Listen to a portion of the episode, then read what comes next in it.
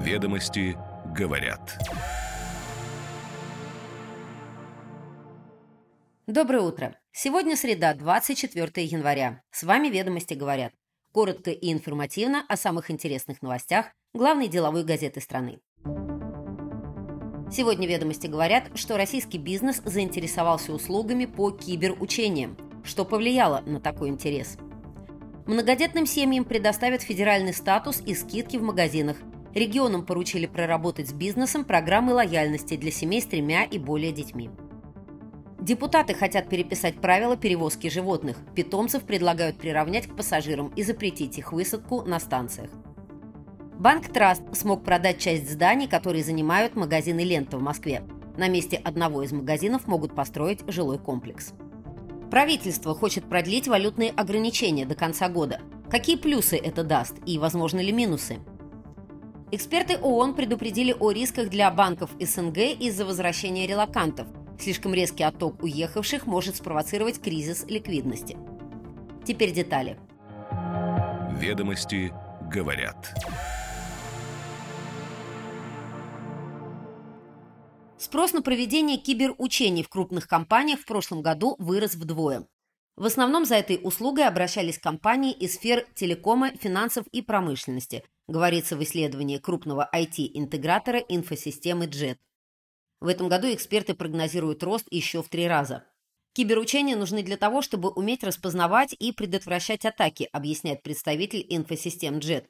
В ходе таких учений на сценариях, максимально приближенных к реальным, Отрабатываются навыки расследования и реагирования на инциденты информационной безопасности, объясняет аналитик. А еще назрела необходимость адекватной оценки отдельных навыков работников. Особенный интерес специалисты фиксируют в группах навыков по форензике. Это поиск и исследование цифровых доказательств преступления, проактивному поиску угроз и безопасной разработки. Наиболее востребованным форматом в прошлом году стали задания типа расследования, включающие разбор действий злоумышленника и работу со средствами защиты информации разных классов от различных вендоров. Проверка учения включает рассылку писем, имитирующих фишинговую атаку, сбор статистики, назначение и контроль обучения для сотрудников из группы риска. Проведение киберучений с привлечением настоящих хакеров всегда недешевы, от нескольких миллионов до 20-30 миллионов рублей, признают аналитики. Но рост числа атак заставляет компании повышать квалификацию работников и эффективность средств защиты, что можно сделать только в рамках киберучений. Тема киберучений сейчас активно продвигается госорганами, утверждают эксперты. Более того, госорганы во многом и возглавляют это движение. Помимо того, стимулом для проведения киберучений и выявления уязвимостей служит законопроект об оборотных штрафах за утечку персональных данных. Пока компании, допустившие утечку персональных данных, штрафуются на 100-300 тысяч рублей. Если законопроект будет принят, то за первый случай утечки данных компании будет назначен штраф в размере от 3 миллионов до 15 миллионов рублей в зависимости от количества записей, оказавшихся в открытом доступе. За повторные утечки компаниям будет грозить оборотный штраф от 0,1 до 3% выручки за календарный год или за часть текущего года не менее 15 миллионов и не более 500 миллионов рублей.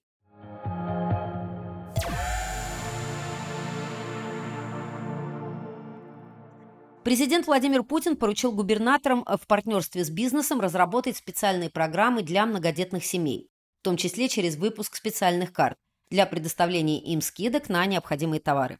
Об этом говорится в указе президента, опубликованном 23 января на портале правовой информации. Помимо этого, указ впервые закрепит на федеральном уровне статус многодетной семьи. Ею станет считаться семья, имеющая трех и более детей. Социальная помощь многодетным будет оказываться вплоть до достижения старшим ребенком возраста 18 лет или возраста 23 лет при условии прохождения им обучения в очной форме. Многодетным семьям гарантированы следующие меры поддержки. Предоставление государственных пособий и выплат в связи с рождением и воспитанием детей. Предоставление мер поддержки в сфере трудовых отношений. Досрочное назначение женщинам пенсий в связи с рождением и воспитанием трех и более детей. Профессиональное обучение многодетных родителей и получение ими дополнительного профессионального образования для обеспечения качественной занятости. Право на бесплатное посещение музеев, парков культуры и отдыха, выставок в России независимо от места жительства. В регионах, говорится в указе, теперь нельзя снижать имеющийся уровень поддержки многодетных семей после подтверждения ими этого статуса. Есть и рекомендательные меры, например, 30% скидки на оплату ЖКУ, бесплатные рецептурные лекарства детям до 6 лет, бесплатное питание и проезд в общественном транспорте школьникам. Сейчас в России 2 миллиона 300 тысяч многодетных семей. Бизнес, по мнению многих экспертов, будет готов поддержать подобные программы, так как семьи с детьми являются одной из самых привлекательных аудиторий для сетевого ритейла. Скептики полагают, что отчасти инициатива со специальными программами для многодетных напоминает попытку переложить часть расходов на региональные бюджеты. В разных субъектов размеры бюджетов сильно отличаются друг от друга. Например, Москва имеет существенно большие возможности с точки зрения региональных выплат.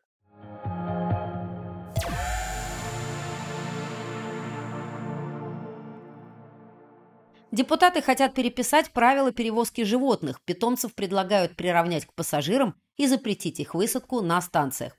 11 января проводница поезда выбросила кота из вагона во время стоянки в Кирове, писали СМИ. В рабочую группу войдут представители профильных федеральных ведомств, перевозчиков, общественных и зоозащитных организаций, экспертов и кинологов. Это в частности РЖД, Аэрофлот и другие крупнейшие перевозчики, которые уже выразили готовность доработать правила и готовят изменения в правила транспортировки питомцев, сообщил депутат Бурматов, возглавляющий рабочую группу. Животных в поездах необходимо приравнять к пассажирам, считает Бурматов. Сейчас юридически животные летят по багажной квитанции и являются имуществом пассажира. Пассажир несет за них ответственность, но это не мусор, который можно выбросить на станции, сказал депутат. РЖД уже ввела запрет на высадку бесхозных животных, рассказал генеральный директор Федеральной пассажирской компании, это дочерняя компания РЖД, Владимир Пястолов. Ведутся инструктажи. При обнаружении животных без владельцев персонал должен будет искать хозяина не только в конкретном вагоне, но и во всем поезде. В случае, если его не найдут, животные передадут сотрудникам вокзала для дальнейшего поиска, пояснил он. Вопрос с персонификацией тоже будет проработан. Сейчас в билете пишется «живность», но не указывается, какая именно. Уже понятно, что необходимо указывать вид животного при оформлении билета и отображать эти данные в мобильном устройстве проводника.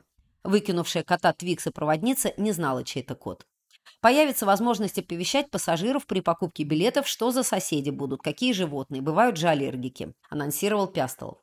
Сейчас перевозчик не несет ответственность за жизнь домашних животных, собак, кошек, птиц и пчел, а также диких животных и грузунов, перевозимых в качестве багажа а также не несет ответственность за телесные повреждения, потерю, болезнь или смерть животного при перевозке, за исключением случаев, когда это произошло в целях причинения боли животным или страданий, а равно из хулиганских или корыстных побуждений.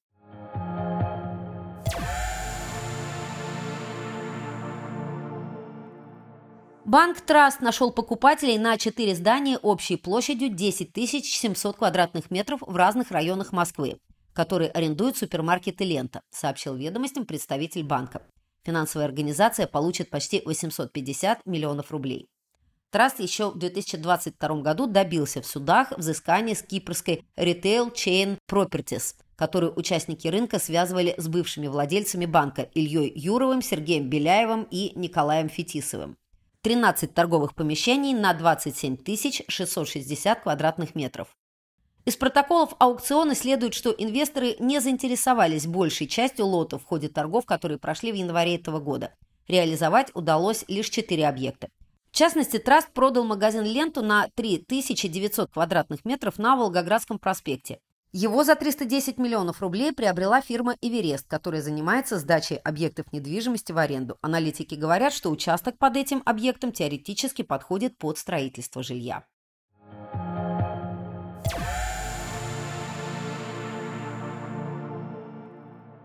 Правительство готовит предложение о продлении требования об обязательной репатриации и продаже валюты на весь 2024 год. С такой инициативой выступил первый вице-премьер Андрей Белоусов. Его слова передала пресс-служба правительства. Одной из причин продления валютных ограничений называется эффективность действующих мер. Белоусов признал, что в целом экспортеры выполняют указ, это дало возможность покрыть дефицит валюты, необходимый импортерам для сохранения поставок продукции в нашу страну, подчеркнул он. По итогам октября нацвалюта заметно укрепилась, прибавив 4,5% в месячном выражении. Сейчас курс уже далеко отошел от пиковых значений осени и находится около 90 рублей за доллар, обратил внимание вице-премьер. 23 января президент России Владимир Путин заявил, что считает нужным дорабатывать этот инструмент валютного контроля по мере необходимости. Если что-то не работает по механизмам возвращения валютной выручки, то мы поправим, сказал он. Среди экспертов наблюдается разброс мнений. Представитель Минфина сообщил ведомостям, что данная мера помогла стабилизировать ситуацию на внутреннем валютном рынке, поэтому ее продление на данном этапе обосновано. Центробанк весомых оснований для продления обязательной продажи валютной выручки не видит, сообщил ведомостям представитель регулятора. Действие указа президента повлияло на валютный рынок умеренно. Более сильным в последние месяцы было воздействие денежно-кредитной политики, в частности, уровня ключевой ставки, пояснил он. Предложение было неожиданным для бизнес-сообщества, особенно в свете того, что до окончания действующего указа остается больше трех месяцев, рассказал ведомостям источник, близкий к Российскому союзу промышленников и предпринимателей. Бизнес рассчитывает на дискуссию о продлении обязательной продажи валютной выручки, сообщил Интерфаксу президент РСПП Александр Шохин. В случае положительного решения о продлении Шохин просит скорректировать действующие нормы, например, снизить долю обязательной продажи и отказаться от дестимулирования расчетов в рублях по экспортным контрактам. Продление валютных ограничений выглядит избыточным, согласен источник, близкий к экспортерам. Из-за риска вторичных санкций транзакции в зарубежных банках затруднены, и отсутствие возможности иметь на зарубежных счетах валюту для обеспечения экспорта и импорта создает сложности для компаний, добавил он. Вопрос о продлении стоило бы поднимать в случае перехода курса за 100 рублей за доллар. Сейчас же он стабилизировался, отмечает собеседник. Риск высокой волатильности рубля в случае отмены обязательной продажи валютной выручки сохраняется, и желание правительства сохранить инструмент контроля над курсом до конца года объяснимо, считают опрошенные ведомостями аналитики. Тем не менее, долгое использование административных мер валютного контроля может затруднить борьбу с инфляцией и продлить период жестких процентных ставок. Экспертная аналитика инициативы и ее возможных последствий в сегодняшнем номере.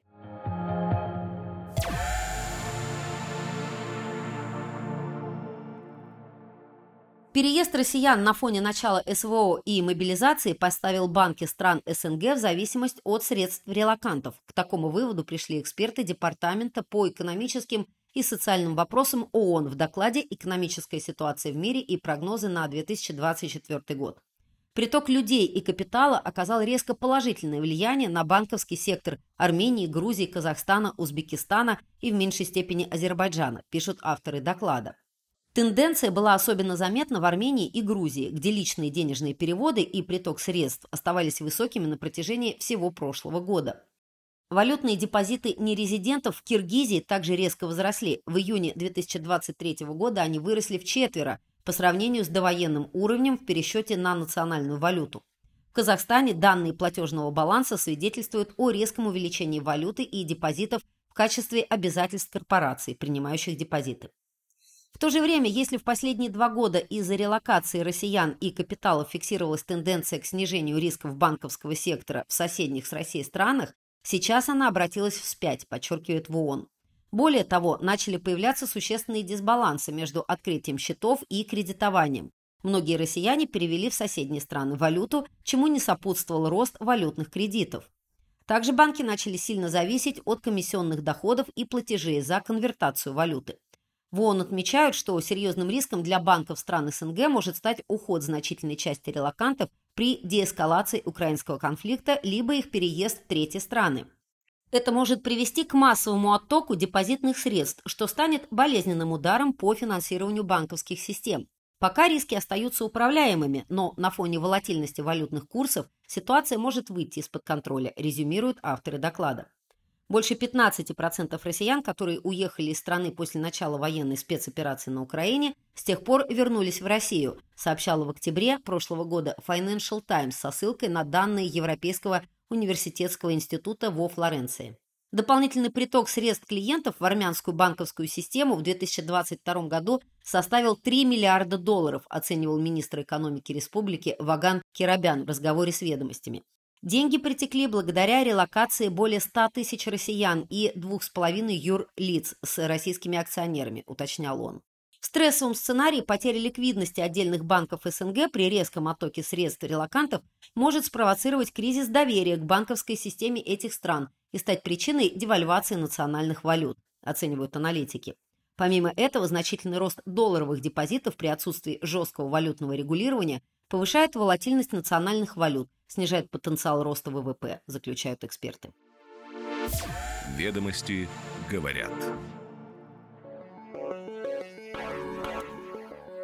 С вами «Ведомости говорят». Слушайте нас каждое утро, будьте первыми в курсе самых интересных деловых новостей.